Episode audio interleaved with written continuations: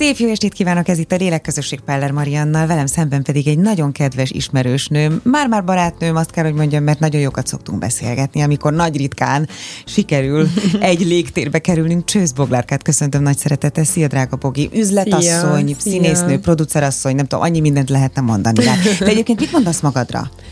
Uh, hát én, én igazából ilyen kalandor vagyok, azt az szoktam jó. mondani, hogy a, a, az életben mindig megtalálom a jó kis lehetőségeket magamnak, és, és azt csinálom, amit szeretnék. Tehát, hogy én, én szeretem felfedezni a világot, felfedezni önmagamat, hogy, hogy mikre vagyok még képes, és ezen az úton járok. Én nem szoktam eldönteni, vagy nem teszem ilyen jó. kis dobozba magam, hogy mi vagyok, hanem, hanem egyáltalán milyen tevékenységeket űzök. Inkább azt szokott meghatározni. Na, a, a, a témánk pedig, ugye nemrég találkoztunk egy reggeli műsor, nagyon jót beszélgettünk, és ott el is indult közöttünk egy beszélgetés, ami engem azért nagyon-nagyon foglalkoztat nőként, főleg így harminckilenc évesen, igen, vállalom a koromat, hogy, hogy, mert hogy nincs ezzel semmi baj, hogy, hogy mikor kezd el a nő valójában, vagy akár egy lány öntudatra ébredni, és ez mit jelent? Mert szerintem ebben a világban, ahol most élünk, ami valójában a férfiak uralt a világ, én legalábbis így látom, de te majd mindjárt mondod a saját véleményedet. Nagyon nem mindegy, hogy a nők önmagukat hogyan képviselik, hogy, hogy eljön-e az a pont, hogy, hogy nem harcosan, nem őrült feministaként, hanem a női energiákat uh-huh. jól használva, hogyan tudunk mi öntudatra ébredten jól létezni, és, és valahogy ténylegesen társként a férfi mellé kerülni, és nem valahogy alárendentként létezni. Ez a mi témánk. Uh-huh. Te nálad ez gyerekkorodban, emlékszel-e arra, hogy mikor indult el, hogy, hogy nagyjából tudtad, sejtetted, hogy körülbelül milyen életet szeretnél élni? Szerintem nagyon korán elindult bennem, tehát pici, pici gyerek voltam még, amikor, amikor tudtam azt, hogy mindaz, amire vágyom, az nincs meg, és nem is lesz meg. Tehát már tudtam azt, hogy az az életforma, ugye Erdélyből származom, igen. nem fog számomra megfelelni. És igazából mindig kerestem a lehetőséget, hogy hogy tudjam ezt megváltoztatni, megoldani, hiszen az volt az érzésem, hogy nem fog ezen az úton engem senki segíteni. Tehát nem lesznek társaim ebben, mert annyira ambíciózus vagyok. Merted mondani másoknak, hogy ilyen jellegű vágyaid vannak? Igen, nagyon-nagyon korán kimondtam, és talán ez zavaró is volt, tehát akár az osztálytársaim hogy álltak, előtt, hogy hozzá, akár a tanáraim igen. előtt, tehát hogy mindenki azt gondolta, hogy hát Bogi nagyon el van szállva igen. magától, túl sokat gondol magáról, ezek a vágyak, ezeket, ez hogy, hogy történhetne meg, meg hogyan, hogyan jöhetne létre, de, de tudtam azt, hogy milyen környezetben szeretnék élni, tudtam azt, hogy világutazó leszek, hogy, hogy mindig úton szeretnék lenni, hogy én szeretem magamba szívni a kultúrákat, hogy nem tudok, hogy nem fogok tudni olyan klasszikus családmodellt létrehozni, amire nagyon sokan vágytak körülöttem, ugye rögtön arra vágytak, hogy elvégezzék az egyetemet, gyerekeik legyenek, családjuk legyen, és tehát a tipikus életforma, amiben amire nincsen semmi se, baj. Így van, semmi gond nincs vele, hiszen szerintem ennek is megvan a maga szépsége. És, és azt is látom, hogy vannak emberek, akikben, akikben ez nagyon jót tesz, tehát jót tesz a lelküknek, hogy egy ilyen közösségben vannak, igen. egy ilyen családmodellben élnek. Viszont azt tudtam magamról, hogy, hogy nem, nem erre vágyom, vagy legalábbis az életem első szakaszában nem erre vágyom. Uh-huh. Tehát azt nem zártam ki, hogy talán a következő, tehát a, a, úgymond a második szakaszban úgy fogok élni, de, de úgy felosztottam magamnak, hogy körülbelül negyven éves koromig biztos, hogy nagyon szeretnék egy ilyen eh, nagyon szuverén életmódot hmm. magamnak, ahol megvan a fajta, az a fajta szabadságom, ahol, ahol nem tudnak engem leláncolni, nem egy olyan családhoz tartozom, vagy nem olyan párkapcsolatom van, ahol nem tudnék mozogni, nem lenne mozgás eh, terem, és, és én igazából ezt akartam megteremteni, hogy olyan munkám legyen, ahol tudok mozogni, tudok vele együtt utazni, nem szerettem soha például irodázni, azt már tudtam magamról, Persze, hogy biztos, hogy, hogy nem fogok irodában nem dolgozni. Tehát, hogy nem, nem voltam erre jó, muszáj, erre megfelelő. Muszáj megkérdeznem, mert ugye ilyenkor tükröt tartanak felénk, az a közvetlen környezet is, aztán a tágabb környezet is, aki minket igen. körbevesz. Nem mondták azt, hogy milyen önző ember vagy, hogy te így gondolkozol? Vagy hogy el vagy szállva, vagy el vagy kényeztetve, ami azért vicces, mm-hmm. mert nem voltál elkényeztetve valójában, igen. tehát amilyen körülmények között éltél, te nem voltál elkényeztetve, csak te valamiért mégis egy ilyen jellegű életre vágytál. Bennem annyira erős volt egyébként a vágy, hogy nem érdekelt semmi. Tehát, hogyha, tehát nem volt pénzem arra, hogy repülőjegyeket vásároljak, de már tudtam azt, hogy mit, mennyit fogok dolgozni azért, hogy meg tudjam vásárolni, és azonnal útra keljek. Ennyire tudatosan terveztem.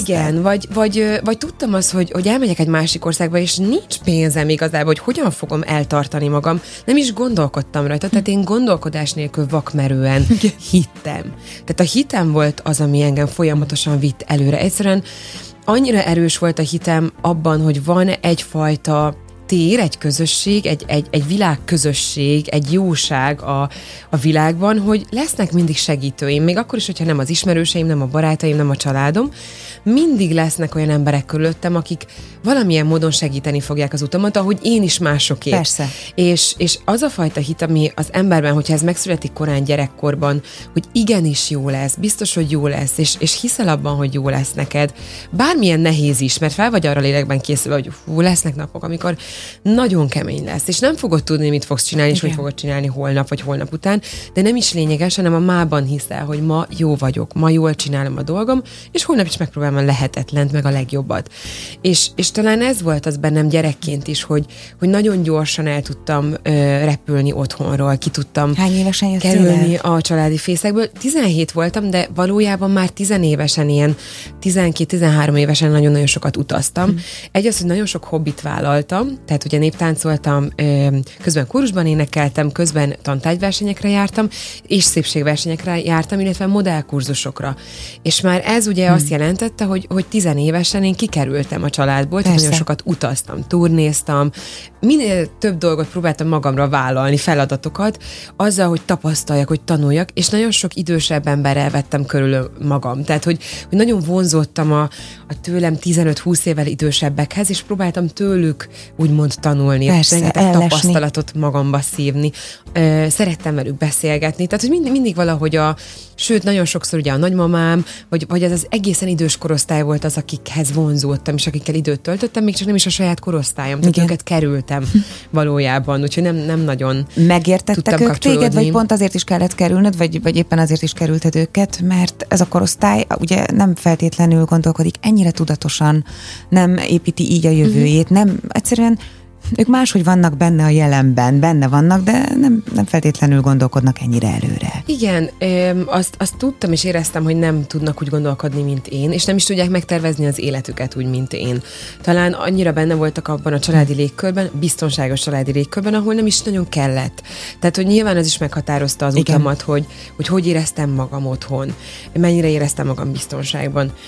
Ugye akkor édesapámnak volt egy, egy, egy problémája az alkoholizmussal, akkor ez ugye meghatározta nőként, lányként az én ö, helyzetemet, tehát nem, nem éreztem azt a fajta apai mm. biztonságot, és, és ez is meghatározza szerintem egy nőnél az, hogy mikor indul útnak, és hogyan indul útnak, utána milyen társakat keres, ö, kiben találja meg a társát, és hogyan találja meg a hogy társát, hogyan találja meg magát, mint nő abban a kapcsolatban, ha megtalálja egyáltalán, és aztán megy tovább, mert keresi önmagát folyamatosan.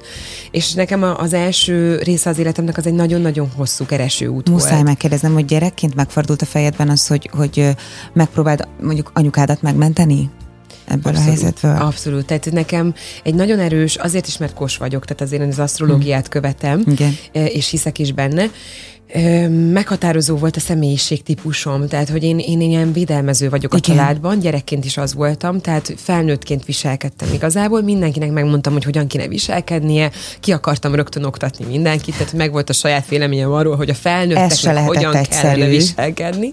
Nagyon nehéz Mert ezt a felnőttek volt. rosszul viselik, rosszul. nehezen ismerik föl, hogyha egy gyerekben micsoda bölcsesség igen. tud lenni, tehát igen, hogy tök érdekes, igen, hogy ahhoz igen, már igen. felnőttnek is érettebbnek kell lenni, és tudatosabbnak, abszolút. Hogy észrevegye, hogy ja, ez egy ilyen érett lélek, és tök mindegy, hogy hány éves, lehet, hogy kéne rá figyelni. Igen, és hallani. Szerintem a gyerekekben nagyon korán felébred az a fajta vágy, hogy jobban éljenek, hogy jobban érezzék magukat, és ki is tudják fejezni. Hm. Csak sokszor az van, hogy a felnőttek nem is tudnak erre annyira figyelni, vagy nem is hiszik el annyira, hogy talán ez a gyereknek valóban egy igazi vágya, hogy ő, hogy ő olyan körülmények között legyen, és akár ki is tudja fejezni az érzelmeit, a gondolatait nagyon erősen, és, és karakánul, igen. hogy tudjanak ezzel valamit kezdeni, mert lehet, hogy ők maguk még olyan szinten sincsenek, hogy az érzelmeiket rendbe tudják tenni, vagy Vagy, vagy kontrollálni. Képzeld el, én azt ö, ö, olvastam több helyen is, ilyen spirituális ö, témájú könyvekben, hogy a gyerek az egy picit mindig fejlettebb ö, lélekfejlettségi szinttel születik, mint a saját szülei. Uh-huh. Már eleve hozza az ő tudásukat, az egyszerűen benne van. Uh-huh. Ez a génjeiben uh-huh. is benne lehet, a hozott energiákon uh-huh. keresztül.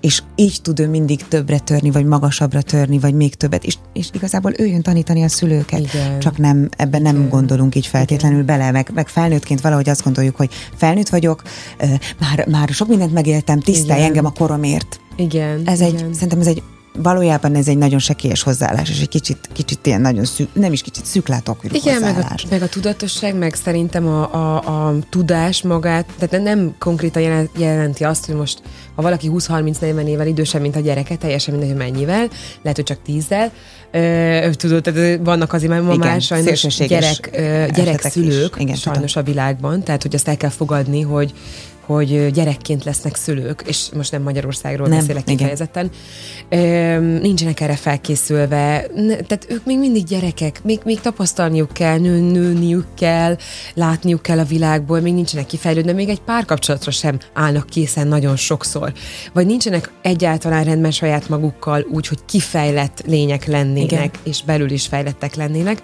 mentálisan, lelkileg, de még fizikálisan is. És, és talán ez, ez zavar be mindig, hogy hogy nagyon rosszul állunk a gyerekekhez. Tehát nekem mindig vágyam hmm. volt például akkor gyerekként is, hogy, hogy sokkal jobban tiszteljenek, vagy komolyabban vegyenek, és, és ezt gondolom a mai szülőkről is, hogy sokszor nem értem meg, hogy hogyan nevelik a saját gyerekeiket, hmm. hiszen nekem nincs, de látom mondjuk kívülről, hogy hogyan nevelik a gyerekeket, és mindig ezt a limitációt érzem, hogy nem hagyják őket szárnyalni, szabadnak lenni, szabadon gondolkodni, érezni, hanem kicsit ez a, az elfojtás működik. Nehéz. Hogy, hogy hagyjuk, hogy kibeszélje, hagyjuk, hogy kisírja a fájdalmát, hagyjuk, hogy kifejezze önmagát, és, és nem kell rögtön megoldani az ő problémáikat sem. Ez is nagyon nehéz. Hanem hagyjuk őket szárnyalni. Mert mit akar csinálni csak a gyerek? Vagy szárnyalni, vagy éppen szenvedni. Igen. Tehát, nagyon nehéz, igen. Mit akar csinálni a szülő? Átvenni a gyerek igen. terheit, ha meg tudja tenni. Tehát, így hogy van. Annyira óvná. Én, bennem is uh-huh, van egy ilyen uh-huh. óvóféltő ö, attitűd, viszont nagyon sokszor tudatosan figyelmeztetem magam arra, hogyha van valami nehézség, akkor uh-huh. ott vagyok mellette, de ne akarja megoldani helyette, mert soha, de soha nem fogja tudni megtanulni. Nem vehet el a, a sorsát tőle, és a feladatot, mert nem fogja van. Megtanulni a dolgot. Így van, párkapcsolat ugyanez egyébként, oh, pontosan ugyanezek működnek, ezek az energiák, hogy sokszor vissza kell fogni magunkat, hogy ne akarjuk átvenni az irányítást a másik fölött, és hagyjuk, hogy ő... Na ez még ide. Nehezebb, hogyha a férfi-női kapcsolatról beszélünk, hiszen ugye azzal kezdtem, hogy ez egy férfiak uralt a világ. Na igen. Innen folytatjuk már is tovább a beszélgetést, egy pillanat. Lélekközösség Peller Mariannal, itt a kilencvenöt egész nyolc Sláger ef em-en. Folytatódik a Lélekközösség, Peller Mariannal, Csősz Boglárka vendégem, és a női öntudatra ébredésről beszélünk, ami egyébként nem kell, hogy feltétlenül női legyen, csak mi most nőként beszélgetünk igen. erről a témáról, mert egyébként azt gondolom, hogy a férfiak szemben is nagyon sok az elvárás, hiszen akkor nekik tökéletes, kemény vezetőknek kell lenniük, de most mi csajokként és nőként beszélgetünk. Gyerekkorról beszéltünk, tizenhét éves voltál, azt mondtad, amikor elindultál a magad útján. Volt olyan, aki, aki jó tanácssal tudott ellátni? Volt olyan, aki, akitől azt érezted, hogy nem vagy teljesen magányos? Vagy azért voltak olyan időszakok az életedben, amikor azt érezted, hogy te igenis egyedül vagy a világ ellen, vagy, vagy ebben a sodrásban, de egyedül? Legtöbbször valójában egyedül éreztem magam, tehát ez, az biztos, hogy sokszor még talán azt is mondhatnám, hogy rossz tanácsokat kaptam. Ah. Tehát, hogy, hogy az emberek félelmei, az, az, az mindig irányítja valahogy őket, és, és azt próbálják rád vetíteni. Tehát benned megvan az a fajta szabadságvágy, és hit a pozitív dolgokban, a jó dolgokban, hogy úgyis jó lesz, hogy, hogy te igazából annyira pozitívan állsz a dolgokhoz, hogy tudod, hogy nehéz, vagy nehéz lesz, de azért át fogsz tudni lendülni igen. rajta, és akkor amikor jönnek olyan tanácsokkal, ami hát nagyon negatív és nagyon lespirálózó energetikai szinten, akkor sajnos meg tudnak dönteni, tehát meg, meg tudnak téged is mozdítani sajnos a negatív irányba, hogy, hogy, hogy megkérdőjelezz aztán embereket, dolgokat, és ne bíz, ne legyen benned a bizalom. Én pedig az a típusú ember vagyok, aki elsőre mindig megadja a bizalmat, hmm. és nem tud bizalmatlan lenni az emberek felé, bár ott van bennem az, hogy igen, megfordul a fejemben, hogy nem biztos, hogy fogja tudni kezelni a másik fél az én bizalmamat, a, a, a felé irányított bizalmamat, hmm. mert félre fogja érteni, vagy azt fogja gondolni, hogy lehet, hogy ez megjátszás, vagy ez színjáték, vagy ez nem is igaz, az ő félelmei miatt. Én azt gondolom, hogy neked ez a szuper képességed. Az, hogy képes vagy, tehát annak tudatában vagy, és képes vagy úgy látni az embereket, hogy van mindenki szeme előtt egy szűrő, amivel egyébként a legtöbben nincsenek tisztában, hogy a saját félelmeik, szorongásaik, aggodalmaik, megéléseik, tapasztalásaik, az mind-mind befolyásolják azt, hogy ők hogyan látnak téged, igen. vagy bármilyen helyzetet az életben. És tök érdekes, hogy ettől nem tudunk megszabadulni, hanem csak azon keresztül tudjuk nézni a te élethelyzetedet is. Te viszont tehát olyan, mintha rajtad nem lenne ilyen szűrő. Nincs szűrő egyébként, tehát mindig megadom az esélyt a, az életemben az embereknek, meg a lehetőségeknek, mm. Talán azért is, mert egy kicsit ilyen lázadó vagyok. Mindig, mindig is erre voltam büszke, hogy mindig mindent megkérdőjeleztem, gyerekként is. Miért kell úgy lennie? Miért kell nekem ezt így elfogadnom? Mindig minden ellen harcoltam valahogy, és, és feltettem a kérdőjeleket, de ezt képzeld el úgy, hogy akár egy... egy vallásórától elkezdve bármilyen témáig otthon is a családban mindig minden meg volt kérdőjelezve, és persze ez zavarta az embereket, persze. Mert nem akarnak beszélgetni. Én meg nagyon szeretek beszélgetni, és szeretem megtalálni azt, hogy miért így működünk, miért csináljuk azt, amit csinálunk. Ez azért nehéz, belső motiváció, hogy valami más. Igen, ez azért nehéz, mert a legtöbb ember, akiknek a kérdéseket föltetted, igen. Nekik sincsenek válaszaik a te kérdésedre, hiszen ők is a készen kapott válaszokat használják. De így egy van. Ponton túl, ha arra, azon túl, vagy arra rákérdezel, már nem fognak tudni mit válaszolni, basszus, ezen el kéne gondolkodni, jaj, ne már, uh-huh. ne, nincs nekem erre idő, meg miért akarsz te ilyenekkel igen. foglalkozni, te gyereklány, szóval nem lehetett ez egyszerű. Magányosnak érezted igen. magad sokszor? Sokszor egyébként, mert én egy, egy állandó kereső vagyok, tehát hogy én, én belül élem meg nagyon mélyen a dolgokat, és nagyon-nagyon sokat beszélgetek önmagammal, társalgok igazából. Igen. És mindig keresem azt, hogy mikor van az, amikor az egóm belép egy, egy pillanatban valamilyen szituációba. Így figyeled magad? Nagyon. Folyamatos figyelem alatt tartom önmagamat. Igen. Ezért is van az, hogy sokat meditálok. Tehát tudok figyelni arra, a belső dolgaimra, a belső mozgásokra, a reakcióimra, hogy hogyan, miért reagálok úgy emberekre, ahogy, hm. vagy miért nem reagálok emberekre úgy, ahogy, mert az lenne az elvárás. Hm. És, és mindig azt keresem, hogy mi motivál engem belül. Nem akarok senkinek soha megfelelni, nem is szerettem volna, és uh, talán mindig az vezetett, hogy uh, a kapcsolataimban is ne az legyen, hogy az elvárások miatt működjek, vagy azért, mert az a szokás, az a felvett szokás, igen. és így kell csinálni, hanem az, ami engem igazán belülről mozgat. Egy igazi belső energia legyen az, amiért én időt akarok tölteni valakivel, vagy vele szeretnék lenni. Azért ez nem lehetett egyszerű. Tehát főleg... Uh, és itt anélkül, hogy vajkálnék bármilyen formában is a magánéletedben, amit lehet tudni, azt úgy is elmondtad, azért az ember azt feltételezi, hogy egy török kultúrában, hiszen Törökországban mentél férjhez, és sokáig boldog is volt a házasság, hogy ott azért megvan, nagyon erősen megvannak az elvárások a nők, nőkkel szemben, és a vállalt szereppel szemben. Ezt jól, jól sejtem? Nagyon-nagyon-nagyon erős. Hogy tudtál annak ellene menni? Kellett-e, vagy kellett-e ellene menned, vagy... Valahogy megoldottad, hogy, hogy alkalmazkodj, de közben mégis az legyen, amit szeretnél, mert ez az igazi kötéltánc. Igen, hát hogyha visszatérünk a szuperképességekre, akkor igen, az egyik a bizalom, az ős bizalom mindenben és mindenkiben, az nagyon-nagyon erős bennem. A másik talán az, hogy nagyon-nagyon jól tudok alkalmazkodni. Tehát van egy, van egy olyan képességem, hogy azonnal átveszek egy másik szerepet a kultúrához képest, vagy az emberekhez képest, felveszem, rögtön belépek egy térbe, és így, így a, a kis csápjaimmal felmérem az energiákat, hogy kb. Mi, mi az az energia, ami ott, ott működik, és, és azonnal tudok hozzá alkalmazkodni. És ezáltal én abban a kultúrában is egy kicsit török nővé váltam, mm-hmm. tehát ők ezt rögtön jelezték is, hogy te török nő vagy. Ez óriási. És ezt mindig mondták nekem, hogy, és az elején úgy zavart, hogy, hogy most miért mondják ezt nekem, hát magyar vagyok, de aztán megértettem, hogy igazából ez egy büszkeség számukra, meg, meg ez egy dicséret, hogy ők engem törökként látnak, tehát annyira felvettem a szokásaikat, annyira jól tudtam hozzájuk alkalmazkodni. Nem esett nehezedre? Talán az elején volt egy picit furcsa, de nem is a, a, a, a, az emberi kapcsolatokban jelentkezett ez, hanem inkább mondjuk öltözködési stílus, uh-huh. amiket így nem nagyon akartam elfogadni, hogy most nekem miért kell konzervatívabban öltözködnöm. Igen. Tehát, hogy ilyen nagyon, mivel rebelis voltam egész életemben, úgy voltam vele, hogy engem nem érdekel, hát majd én hozom önmagam. De az a kultúra pont az a kultúra, ahol nem hozhatod önmagad, igen. mert nincs önvaló. Tehát az ő kultúrákban nagyon fontos a közösség. Hm. És a közösségnek az ereje.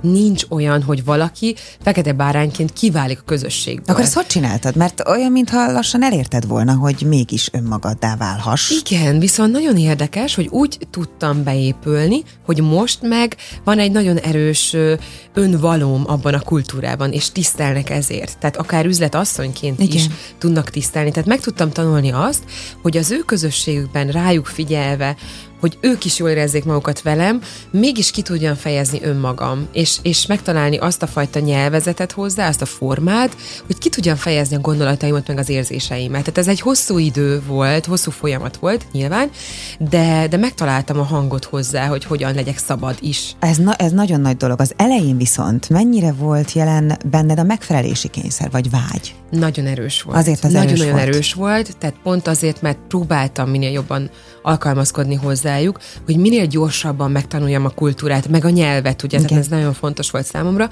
Ö, okozott bennem egyébként nagyon-nagyon kemény pánikrohamokat például, mm. és én ezt akkor ismertem fel, amikor egy-egy ilyen nagyobb közösségben voltunk, és akkor láttam, hogy a nők szétválnak, a férfiak szétválnak, és kb. Az volt az elvárás, hogy nők nőkkel beszélgessenek, és férfiak férfiakkal beszélgessenek, mm. miközben én abból a kultúrából jövök, ahol a nők a férfiakkal nyugodtan tudnak beszélgetni. Persze. Sőt, van egyfajta nagyon erős nyitottság, hogy, hogy te akár így, így a közösséget együtt működtesd. Tehát, hogy a mi kultúránkban az, hogy együtt táncolnak az emberek, és kettesével táncolnak, az ő kultúrákban nincs meg. Tehát nincs, a pá, nincs meg a páros tánc például. Mm. És nagyon sokat elárul azért az ember típusról, vagy, vagy egyáltalán arról, hogy mik a női meg a férfi szerepek egy kultúrában, hogy miket hoznak magukkal. Még akkor, hogyha nincsenek tudatában, én rögtön felismertem ezeket, hogy ők akár a népi szokásaikban miben különböznek a magyaroktól. És azért a magyar kultúra az egy nagyon-nagyon erős, erősen párkapcsolatra épülő Igen. kultúra. Tehát maga a pár az leválik a közösségből nagyon erősen. Igen. Tehát annak, annak a kis közösségnek, az új családnak nagyon erősnek kell lennie. Igen. És, és talán itt, itt bukik el a legtöbb dolog, azt gondolom a magyar közösségben, hogy talán hmm. azt a kapcsolat, ami egy nő-férfi között van, és, és nagyon fontos lenne, nem erősítjük meg, vagy nem erősítjük vissza, vagy nem tartjuk erősen, pedig arra lenne szükségünk, hiszen ebből táplálkozunk. Így látod? Miközben az ő közösségükben a közösség a lényeges, tehát aha, nem válik le aha. a férfi-nő a közösségből, hanem annak próbálnak megfelelni. Mind a két embernek meg kell felelnie, és, és fel kell találnia magát. Tehát a kettessük, a pár, párosuk az nem annyira erős, mint a magyar kultúrában például. Nagyon érdekes, és azon gondolkodom, hogy vajon mi az, ami jobb, vagy mi mit szolgál. Uh-huh.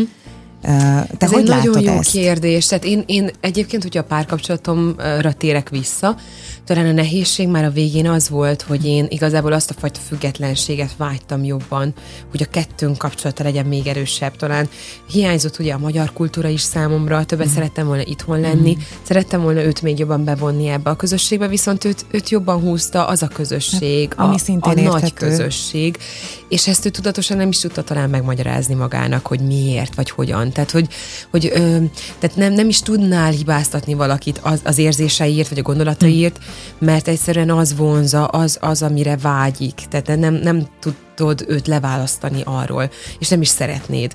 És... Ö, És érdekes volt, hogy ez, ez így, ahogy telt az idő, egyre jobban felismertem magamban, hogy, hogy nekem az lenne a fontos, a kis pici közösségem. Mennyi idő alatt? Na, és ez egy nagyon izgalmas kérdés, az érési folyamata a mi nőiségünknek, mert én azt gondolom, hogy én vártam, hogy harminc éves legyek. Be, bevallom uh-huh. őszintén, mert uh-huh. azt gondoltam, hogy a húszas éveimmel lerakok egy csomó megfelelési kényszert, és a harmincasokkal végre, vagy egy, egy lépéssel közelebb kerülök magamhoz.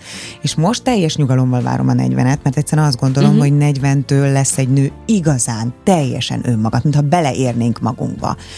Ha ö, ilyen tempóban tud haladni, de van, aki Igen. hamarabb. Én úgy érzem, hogy te ezt hamarabb megcsináltad. Nálad ez hogy volt? Nagyon korai volt szerintem az, hogy, hogy így önmagamra, vagy, vagy a tudatomra ébredtem, mondhatnám úgy is, viszont nehéz volt a környezetemnek felvenni a ritmust velem. Mm.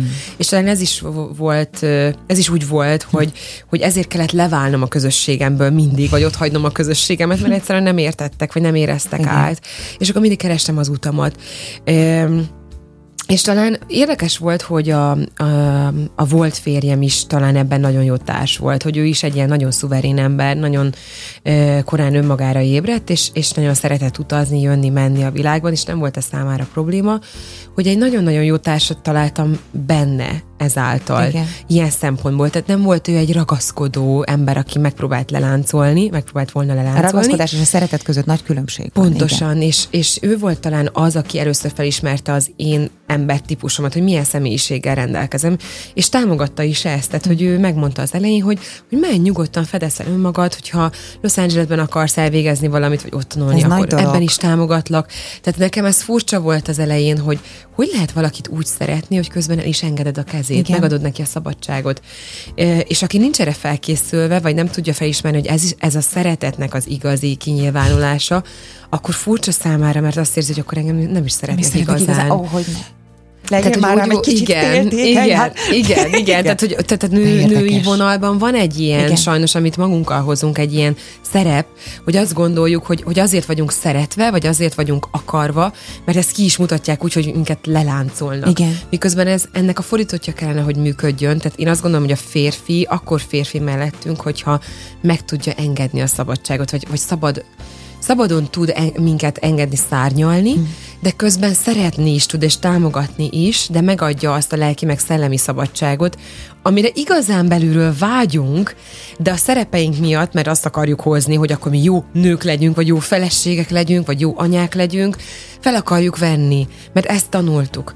És, és ezt kell úgymond megtanulni, mert ez egy új tanulási folyamat, hogy mikor lehetünk igazából önmagunk is mindamellett, hogy megvannak a női szerepeink. Hmm. Nagyon jó felvetés, innen folytatjuk már is a Lélekközösség Peller Mariannal. Lélekközösség Peller Mariannal. Itt a kilencvenöt nyolc Sláger ef em-en. Folytatódik a Lélekközösség, Csősz Bogi a vendégem, imádom ezt a beszélgetést. Én azt gondolom, hogy nem lesz elég a műsoridő, mert a harmadik és egyben utolsó etaphoz érkeztünk.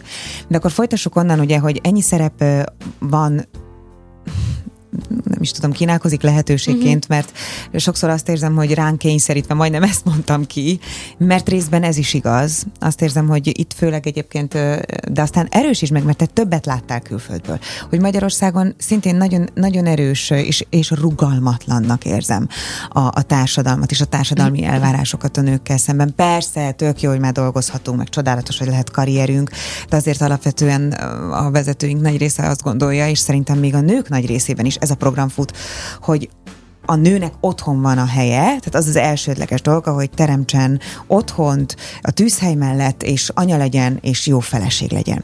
Ami a női résznek természetesen nagyon fontos része. Csak hogy tudja az ember a szabadságát megőrizni? És azt gondolom, hogy ez is nagyon nagy bátorságra val, hogy te teljes nyugalommal mondod azt, hogy nem akartam eddig gyereket, nem éreztem úgy, hogy vágynék rá. De ez nem azt jelenti, hogy te kizárod az életedből ennek a lehetőségét. Így van, így van, pontosan. Engem mindig az motivált egyébként, hogy először is legyek egy, egy nagyon jól ö, kifejlett személyiség, mm, oldjam meg a problémáimat, azokat, amiket gyerekkoromból hoztam, azokat a traumákat, nehézségeket, mm. fájdalmakat, és utána, amikor azt érzem, hogy lélekben készen állok egy gyerekre, akkor fókuszáljak erre. Tehát soha nem szerettem volna egy olyan családba bemonzani egy, egy gyerek lelket, ahol én nem állok még mindig készen. Tehát ez egy nagyon tudatos döntés volt. És... Ö, És örültem neki, hogy például a, a volt férjem ebben támogatott, hogy, hogy hagyta azt, hogy én kibontakozzak, hogy, hogy kiteljesedjek, hogy felnőjek, hogy, hogy teljes emberré váljak, és egyszerűen kivárt, tehát hogy igazából úgy volt vele, hogy ha lesz, az is jó, ha nem lesz, az is jó. Ez az ő részéről nagy lelkűség volt. Igen, pontosan, mert ő Matalok. Igazából a kapcsolatunkban találta meg ugyanúgy a boldogságát, igen, ahogy én is. Tehát ez egy, ez egy nagyon fontos dolog, hogy egy kapcsolat először a két emberre épüljön, és ne a gyerekvágyra, és ne az legyen az első, hogy, hogy akkor most nagyon jól érezzük magunkat egymással, és nagyon boldogok vagyunk, és nagyon szeretjük egymást, akkor mi a következő lépés? A gyerek. Tehát, hogy, hogy meg kéne adni mindig a lehetőséget a kapcsolatokban annak, hogy ki tudjon fejlődni, ki tudjon épülni egy nagyon-nagyon jó kapcsolati forma a két ember között, hogy hogyan tudnak jól együttműködni, hogyan tudnak jó társak lenni egymásnak, és majd utána megadni a lehetőséget a gyereknek. Biológiailag sajnos, és ez mindenkiben benne van, ott van a vágy az összekapcsolódás miatt, meg az intimitás miatt, hogy azonnal gyerekre vágyjon az ember. Nem csak amiatt, hanem azért, mert az idő is telik. Igen, az a Bár másik. Bár tény, hogy ebben a pillanatban már az orvostudomány ott tart, igen, meg tudjuk, igen, de hogy... Tehát ez egy nagyon erős kon- tudatosság, meg önkontrollt igényel, hogy mikor kezded el vágyni azt a gyereket. Képzeld el, pár évvel ezelőtt, hiszem két évvel ezelőtt olvastam egy Nőklapja Cafés cikket, amiben azt írta, ezt hiszem egy blogbejegyzés volt valaki, hogy az első gyermekét huszonegy néhány évesen szült, és a másodikat harmincöt évesen is, hogyha ha tehetné, nyilván nagyon boldog, imádja, szereti mindent, megtesz az első gyerekért, nem is kérdés, de ha tehetné, akkor harmincnégy-öt évesen szülni az első gyerekét. Uh-huh. Mert mintha a nő, lehet, hogy testileg már késő, vagy később, vagy több a kockázat, mert ezt súlykolják az orvosok. Nem gondolnám ezt egyébként, hogy, hogy kockázatos lenne. De közben lelkileg valójában nagyon sokan csak addigra érnek meg rá. Ez így van. Ez így van. Most a lelki erősség is kell ahhoz, hogy valaki megszüljön egy gyereket. Igen. Tehát az a lelki erő, meg fizikális erő. Igen. Tehát, hogy olyan anya öm, tudjon lenni aztán. Igen, és nem hiába van ennyi depressziós anya szerintem ma a világban, mm. hogy nem nagyon tudják feldolgozni azt a fajta kötöttséget utána rögtön, ami egy gyerekkel jár. Ö, szeretnének menni, szeretnének szabadok lenni, még vágynak, rengeteg álmuk van, tervük van, amit szeretnének megvalósítani, és egyszer csak rádöbbennek, hogy várjál, de nem fér bele egy napba annyi minden, hiszen A, a következő kis lélekre is figyelnem de kell. De a nő nem tud nem szétszakadni. Pontosan. És oda akarja adni magát teljes mértékben a párkapcsolatának, a gyerekének, de azért magára is szeretne időt szánni. Szóval ezt nagyon tudatosan szerintem meg kell tervezni. Hát ez a lehetetlen küldetés. És én nem hiszem azt, hogy, hogy biológiailag mi harmincöt után nem állnánk készen arra, hm. hogy gyerekeket szüljünk, hiszen ma már azért a tudomány bizonyította azt, hogy ötven évesen is lehet szülni, hiszen kibírja a testünk, tehát igen, hogy nem, nem arról van ez szó. Igen, megint egy szélsőségesebb példa. De értem, nyilván, nyilván nem kell annyira kihúzni, ha lehet, séges, de hát, de hát én azt gondolom, hogy úgyis az a lényeges, hogy, hogy először is szerintem a nőknél a legfontosabb az lenne, hogy legyen egy olyan fajta egzisztenciája, vagy, vagy olyan megteremtett hm. ö, anyagi biztonsága, ugye? biztonsága, így van, amiben úgy érzi, hogy most megérkezhet egy gyerek, akkor is, hogyha nincs társam.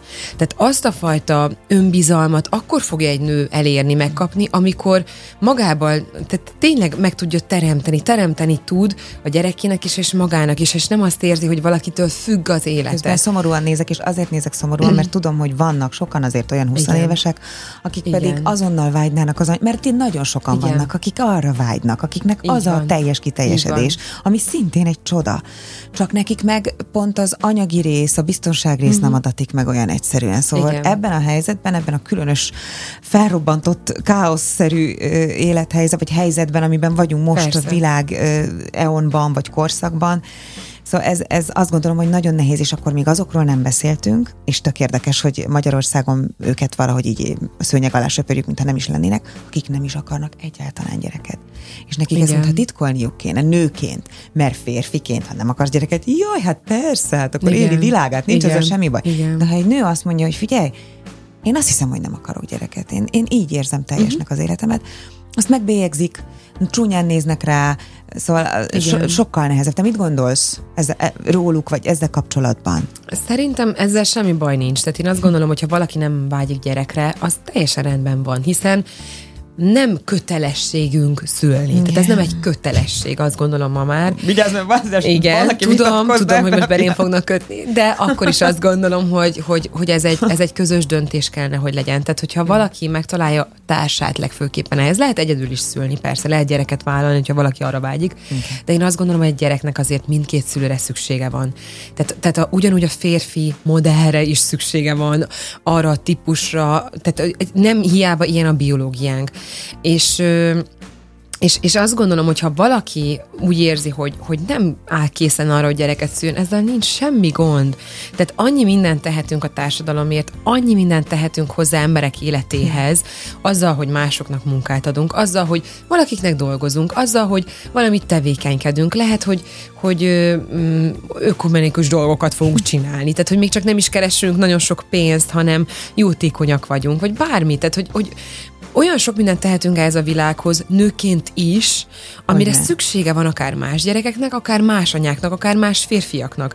Tehát ez nem, egy, ez nem kellene, hogy legyen egy, egy kötelesség, ez egy vállalás kellene, hogy legyen, amit úgy vállalunk, hogy, hogy tényleg szeretettel működtetjük azt a dolgot, tényleg a gyerekekért tudunk tenni, tényleg tudunk úgy ö, olyan, olyan helyzetet, olyan élethelyzetet teremteni számukra, ahol nem sérülni fognak, ahol nem traumák fogják érni őket. Nem azt mondjuk, hogy utána, igen, megszültük, mert szerettük volna, vagy, vagy meglett az a gyerek, vagy kettő, vagy három, és akkor hát úgy éljük az életünket, ahogy tudjuk. Ez nem elég hozzá. Tehát, tehát hogyha valaki azt gondolom, hogy ekkora felelősséget vállal, akkor fel kell készülnie arra tudatosan, fel kell építenie hozzá az fel életét. Kellene.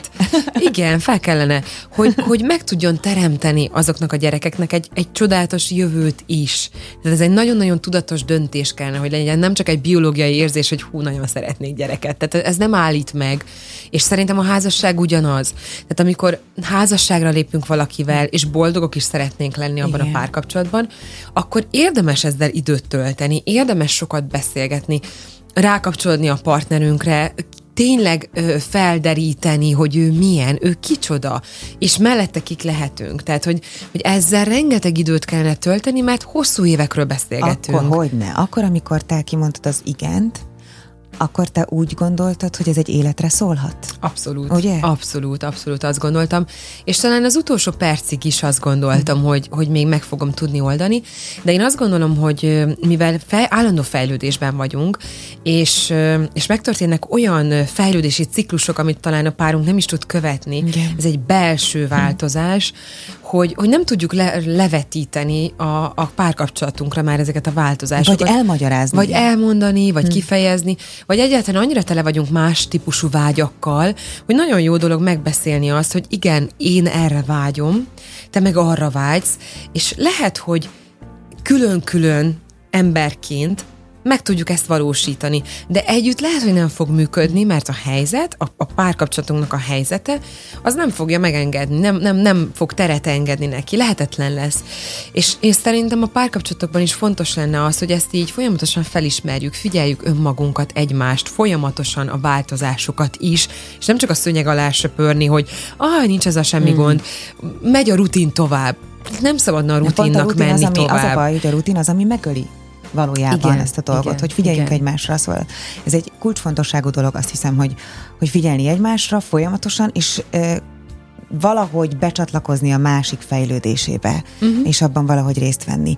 Zárszóként egy kérdés, egy romantikus kérdés, amit nem tudok nem feltenni, te hiszel továbbra is a szerelemben, a házasságban? Abszolút, abszolút. Azért is hiszek, mert én nagyon szenvedélyes ember vagyok, tehát e, nyilván addig tudok működni egy párkapcsolatban, és talán erről is, most is erről van szó, hogy ameddig a szerelem létezik, és nagyon-nagyon erős, és, és, és tele van az ember tűzzel, és szenvedéllyel akar teremteni, akar tenni dolgokat, addig jó egy párkapcsolat. E, tehát utána már azért nem tudod működtetni a dolgot, mert valahol a tüze az egy picit, hát enyhébb lesz. És hogyha már átalakul barátsággá, akkor nem tudjuk működtetni tovább azt a párkapcsolatot, hiszen szerelemre vágyik mindenki. A szerelem az életnek a forrása. Vágyik rá, de megmeri élni?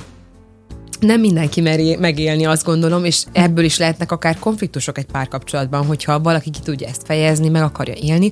A másik viszont ugye talán kevésbé akar Akarjuk ilyen tűzben élni, vagy igen. tűzben égni. Ez is lehet mindig probléma, persze. Tehát én, én azt gondolom, hogy mivel nagyon szenvedélyes vagyok, ez, ez ott van ez a vágy, és ameddig tudom ezt élni, addig fogok tudni egy újabb kapcsolatba belemenni, vagy, vagy abban benne lenni, benne maradni. Aztán hogyha az nem működik, és már nincs akkora láng, akkor biztos, hogy tovább fogok menni, mert, mert egyszerűen ez a szenvedély kell az élethez, és nem lehet csak uh-huh. formalitások alapján élni, vagy, vagy azért, mert, mert kiszámoljuk racionálisan, hogy ez a párkapcsolat, ez egyébként minden oldalról nagyon jól működik, jól találunk egymáshoz, igen, jól igen, kiegészítjük igen. egymást, és akkor nagyon jól fogunk tudni együtt élni. Szerintem pont ez öli meg a kapcsolatokat, és nem szabad csak erre alapozni, hogy racionálisan összeszámoljuk, hogy mik működnek köztünk jól, és a szenvedélyt azt félretesszük, mert sajnos meghal. Így drukkolok neked, bár egyébként azt gondolom, nincs rá szükséged, de igenis szívből drukkolok neked, hogy jöjjön a szerelem és a szenvedély, és megtaláld azt, akire vágysz, amikor eljön az ideje. Nagyon szépen köszönöm, hogy köszönöm jöttél, édes. Nagyon jól esett ez a beszélgetés. Nekem is. Nem sokára köszönöm. Találkozunk újra. Minden jót!